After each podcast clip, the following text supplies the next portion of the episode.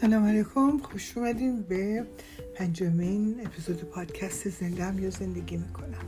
توی اپیزودهای قبلی داشتیم رو خودمون کار می‌کردیم که ببینیم اشکالاتمون سر چیه خودمون رو بشناسیم بتونیم رو اشکالات کار کنیم که زودتر به اون مقصد مراد برسیم. گرچه برای بشر خیلی سخته. قبول کنه آقا اشکال تویی. و موضع باش به قول در قضاوتات مطمئن باش که عادلی. چون عدالتی که من در تشخیص اشکالات می‌بینم باعث خوشبختی و بدبختی خودم میشه. طبیعتا برای من خیلی آسونتره که اشکالات دیگران رو ببینم. و راحتش هم خیلی راحت دارم. ببین تو اشکال نمی خصیصی تو اشکال نمی بدبینی تو اشکالت نمی‌دونم عجولی چی و چی و چی همه اشکالات راحت می‌بینم. خیلی هم آسونه بهش توصیه کنم ولی سختی حالا خودم از اینا استفاده کنم. سختی که بخوام به اون چیزی که دارم به دیگری میگم باور کنم که بهترینش اینه که من اول خودم نجات بدم مفهومش این نیست تا وقتی انجام ندادم و نتونستم موفق بشم اینکه به دیگران هیچی نگم. نه اصلا اونطوری هم نیست. ولی همونطوری خدا میگه تو قرآن میگه زشترین عمل از نظر خدا اینه که بگی خودت عمل نکنی. خب اگر خیلی آدم هوشیاری باشم خیلی آدمی باشم که در حق خودم منصف باشم به این مسئله خود فکر می‌کنم. که حالا که تو که انقدر دانش داری که می‌تونی به این و اون بگی که اشکال کار چیه غلط هم نمیگم. برای اینکه سعی می‌کنم از اطلاعات قرآن استفاده کنم. ولی تو که انقدر این دانش بهت خدا رحمت کرده داده اول تو زندگی خودت استفاده کن. می‌خوام مثال بزنم. آدمای اینطوری که خودم هم خیلی شبیهشون خدا کمکم کنه اینه که میشنن یک غذای بسیار خوشمزه بسیار با ویتامین های خاصی رو تهیه می‌کنن و بعد می‌ذارن جلوی دیگران که دیگران بخورن. در حالی که خودم و وقت اینجا گرسنم جز این آدم ها نباشیم. و اگه هستیم باز مثل عیوبات دیگه هم سعی کنیم روش کار کنیم که بتونیم به قول معروف خودمون به مقصد مراد برسیم.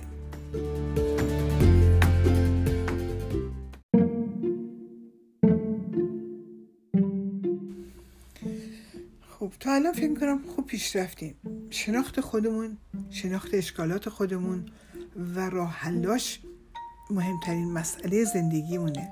ولی ما با یه خصوصیاتی چون بزرگ شدیم خیلی وقتا تشخیصش نمیدیم که چیز غلطیه. برعکس حتی اگر دیگران به ما گوش زدی بکنن ما همیشه یک بهانه داریم که دیگران رو بخوایم قانع کنیم. یا به قول معروف توجیه می‌کنیم خودمون رو. در حالی که باز به ضرر خودمون داریم کار می‌کنیم. این خصلت کشنده اسمش هست غرور.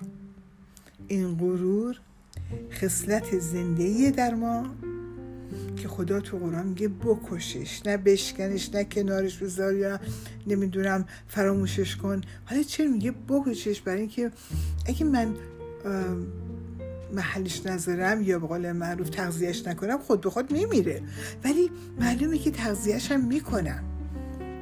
چجوری؟ اصلا غرور یعنی چی؟ یعنی اون که من دارم میگم درسته. اون که من میخوامه. من درست میگم. من بلندترم من خوشگلترم من با سوادترم من پوزیشن بهتری دارم. خصوص من من من. منا باعث شده که خودم هم باور کردم که هیچ اشکالی در من وجود نداره و احتیاج به کمکم ندارم.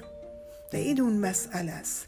چون این همه دلایلی که برای خودم ساختم. اینه که دلایل نیست البته اینا بهانه است که خودم قانع کنم. منو به جایی نمیرسونه.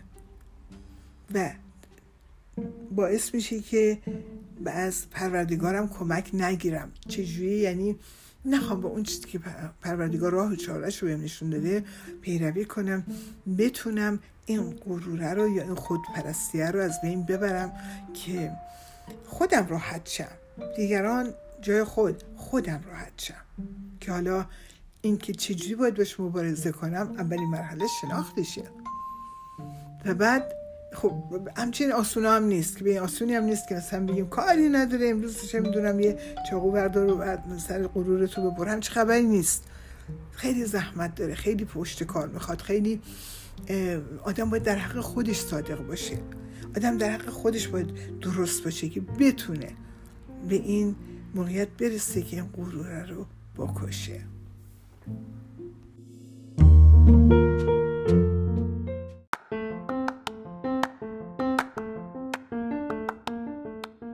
خب به این ترتیب تشخیص دادیم که آقا غرور چیز خیلی بدیه. اگه نکشمش اون منو می‌کشه.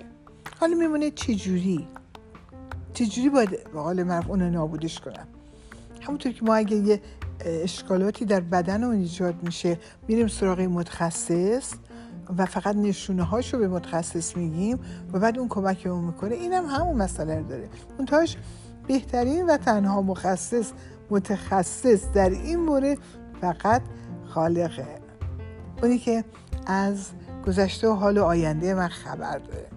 اونی که می‌دونه چه عواملی باعث شده من به اینجا برسم. اونی که می‌دونه چه جوری من به من کمک کنه که من این اصلا از بین ببرم. و دیگه خیلی همچین مسئله پیچیده هم حقیقتشو بخوای نیست. میگه تسلیم شو. تسلیم شو هم یعنی چی؟ یعنی اینکه هر چه خدا میگه من بگم چشم. اولش خود مسئله از حقیقتشو بخواین. ولی بعد که شروع می‌کنه آدم لذت می‌بره از این اطاعت هایی که برای خاطر خودش داره انجام میده.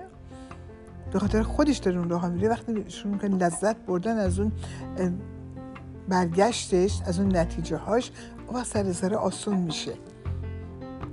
ولی قبل از اون بسیار سخته. چون همون غروره اصلا مانع این قضیه است.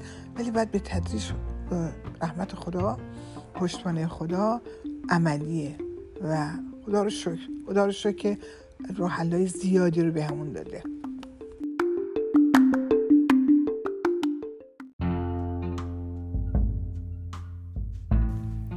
خب حالا فهمیدم. مرضمو تشخیص دادم. متوجه شدم که کی می‌خواد مال جمع کنه. روحلش هم نشون داده. من روحل از کجا پیدا کنم؟ اولیش همینه. شروع کنم مطالعه کردن. خودم. پیرو عقیده این و اون فهم درک این توضیحات این و تفسیر و فلان حرفا نباشم. برم خودم بخونم. تو قرآن قبلا هم صحبت شده.